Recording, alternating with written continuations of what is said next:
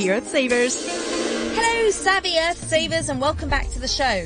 This week, we're going to talk a little bit about how mammals and birds could have the best shot at surviving climate change. New research that has analysed more than 270 million years of data on animals shows that mammals and birds, both warm-blooded animals, have a better chance of evolving and adapting to the Earth's rapidly changing climate than their cold-blooded peers, reptiles and amphibians.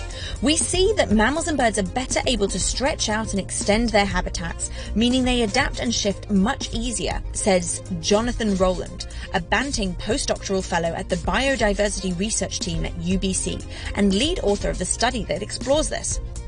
This could of course have a deep impact on extinction rates and what our world looks like in the future.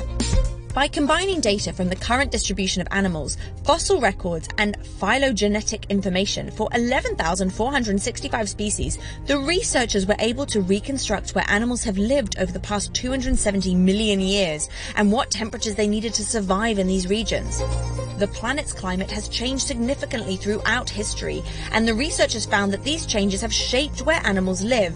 For example, the planet was fairly warm and tropical until 40 million years ago, making it an ideal place for many species to live.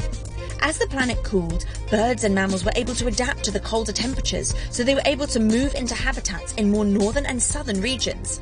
It might explain why we see so few reptiles and amphibians in the Antarctic or even temperate climates. It's possible that they will eventually adapt and could move into these regions, but it takes longer for them to change. One of the scientists explained that animals that can regulate their body temperatures, known as endotherms, might be able to better survive in these places because they can keep their embryos warm, take care of their offspring, and they can migrate or hibernate. These strategies help them to adapt to cold weather, but we rarely see them in the ectotherms or cold-blooded animals. The scientists that argue that studying the past evolution and adaptations of species might provide important clues to understand how current rapid changes in temperature impact biodiversity on our planet. So, what can we learn from the past we can apply to the future? Until next time, bye bye!